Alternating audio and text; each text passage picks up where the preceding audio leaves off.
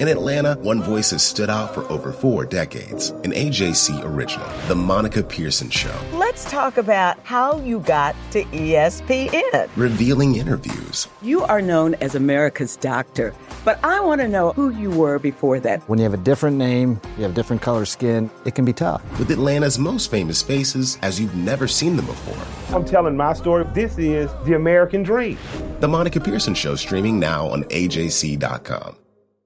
The AJC's trusted veteran political voices, Greg Bluestein, Patricia Murphy, Tia Mitchell, and Bill Nigut, are the essential source for Georgia politics. The Atlanta Journal Constitution's Politically Georgia. Sign up for the newsletter, download the podcast, subscribe to the AJC. Hey, this is Doug Roberson of the Atlanta Journal Constitution with another edition of Southern Fried Soccer. I am joined by my usual guest, Jason Longshore of 92.9 FM and Soccer Down Here. First, Jason, I want to congratulate you and uh, Conti on getting to go on the road games this year. A big difference from last year. I think it's going to really, not that the coverage was bad last year, I thought the coverage was great, but it's going to be even better this year. Hey, it's going to make it a lot easier for me. I can actually see everything going on off the ball. We're not relying on uh, the TV directors and cameramen to give us the information. Yeah. So that that's a fantastic bit of news for y'all and, and deserved. Thanks. Um, you work as hard, if not harder, than anybody in the market uh, with soccer. Um, so we're doing this podcast today to try to talk everyone off the ledge about the injury news for Ezequiel Barco yesterday. Right quad strain, out uh, four to six weeks. Um, I don't think it's as bad as everyone is making it out to be. I think the team is going to be fine. They have too deep depth at almost every position, and not only depth, but options within that depth. I was curious your thoughts on it, Jason. Yeah, if it's going to happen, I'm, I'm glad it's happening now. The schedule actually works out pretty well where you have that off week, the weekend of the 24th, where if all goes well, maybe you get Barco back for the Minnesota match on April 1st. But even the quality of the competition, you have a lot of matches where you can rotate the squad a little bit and still expect to get results. Mm-hmm. The toughest one, I, I, think, is the first one in Houston. Yeah, yeah. I am a lot higher on the Dynamo than I think most of the national media. I don't think they really lost anybody from last year. They, they get Cabezas back, who's one of the best sixes in the league. They get Elis back, who I think could be on a 12 to 15 goal type of season. And I think Arturo Alvarez is a really nice piece for them. I think Houston will be better this year and be one of the top teams in the West. So this is not an easy matchup to open with. What does what did you see from Barco in the preseason? Uh, not a lot in preseason. I mean, I had a, a chance to watch this, the Sudamericana run once the rumors got really hot that he was coming to Atlanta, and went back and watched some of his stuff with Independiente. In preseason, it looked like a player who was gaining confidence in a new group. And I thought that match against Minnesota was the epitome of that. Mm-hmm. You know, early on, a little shaky at times, uh, just out of sync. And by the end, he looked like a, a confident player. Uh, the injury comes at a bad time in that regard because now you're kind of starting over again when right. he gets back. But in some ways, it might help. You know, with a, a young player moving to a new country, settling into a squad, now he gets to do it at a slower pace. He doesn't have to do everything straight away going up against a Western Conference finalist. He can kind of ease in a bit. This team was built with a lot of depth for a reason. This is it. Right. I thought, uh, like you, uh, the Nashville game, you can't take anything from the no. Nashville game because it was a monsoon. The Columbus game, he struggled a little bit, but you could see what he was trying to do. It was just everything was just a half second off or a half a yard off. And that's just because it's a new team, new teammates, new tactics, new everything.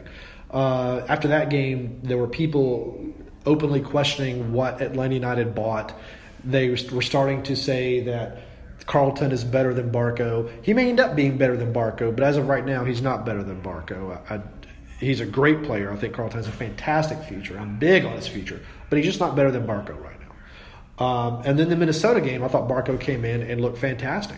His passes were connecting. He had some good shots. He could have had a couple of goals. There was one cleared off the line in the first half. He was knocked down for what should have been a penalty, but yes. the referee had no idea what a penalty was in that game.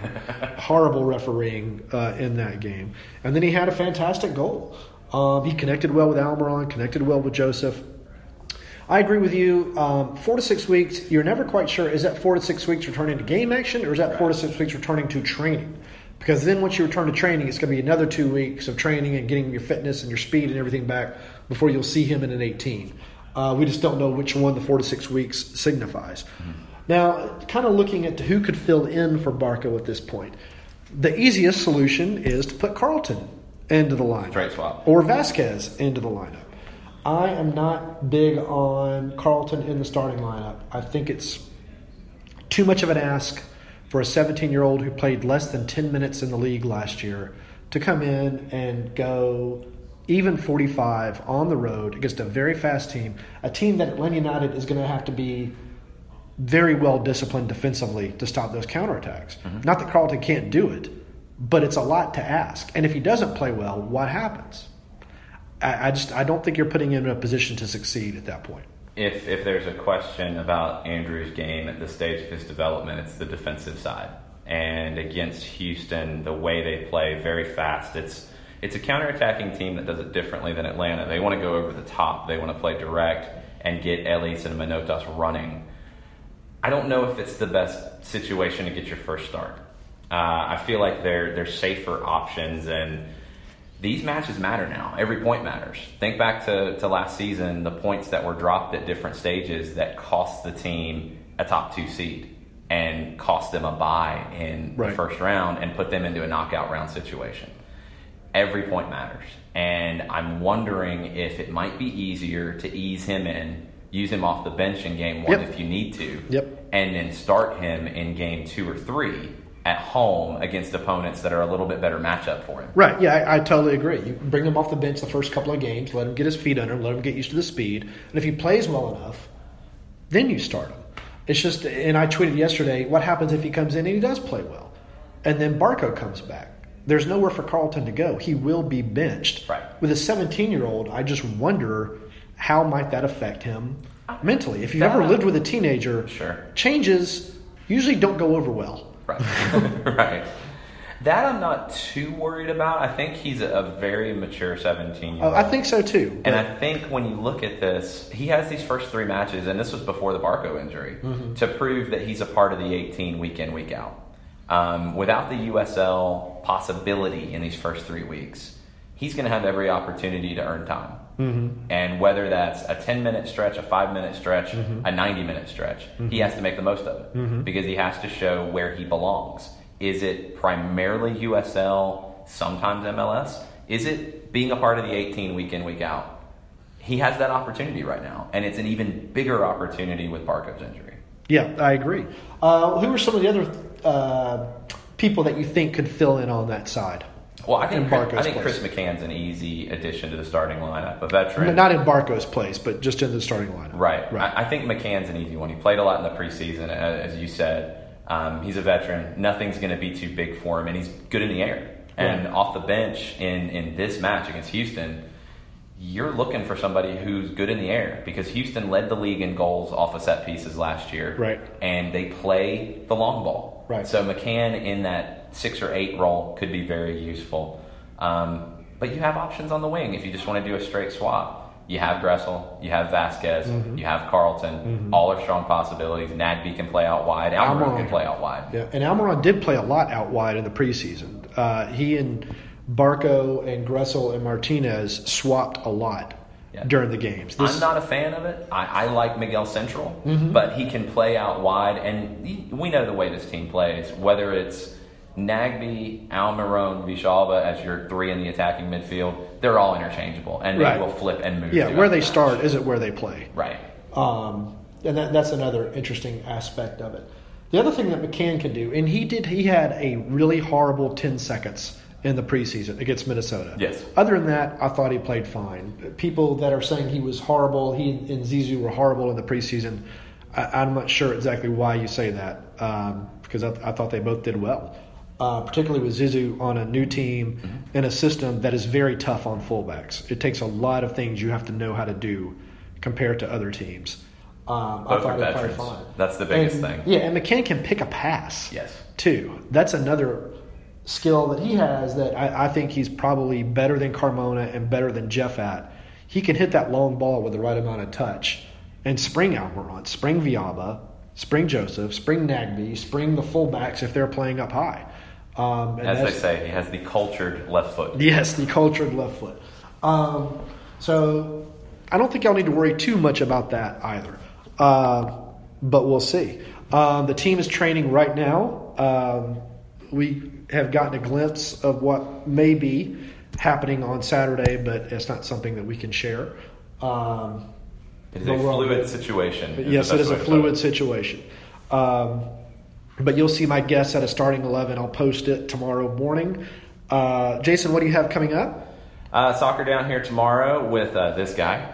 Doug will be joining us 9:30 tomorrow. Um, hoping to get Mike Conti on as well, and then heading to Houston Saturday morning. Yep, I fly out tomorrow.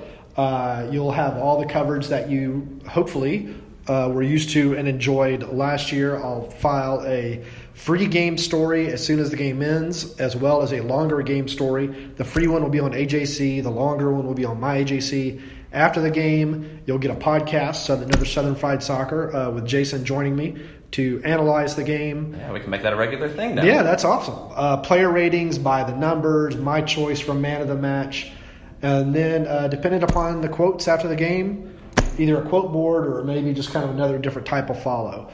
Um, you can follow me on Twitter at Doug Roberson AJC, on Facebook at Atlanta United News Now. I hope you'll subscribe both to this podcast on iTunes and to the paper. More and more of the content is going to be subscriber only. I'll occasionally throw some free things out there, but you know, 11 bucks a month, it's less than Subway sandwich. It's less than go. It's about the same as a Zaxby's combo meal, uh, and you get everything that you want to read about. Not only with Atlanta sports, the Falcons, the Braves, the Hawks, Atlanta United, Atlanta United Two, but all your local news.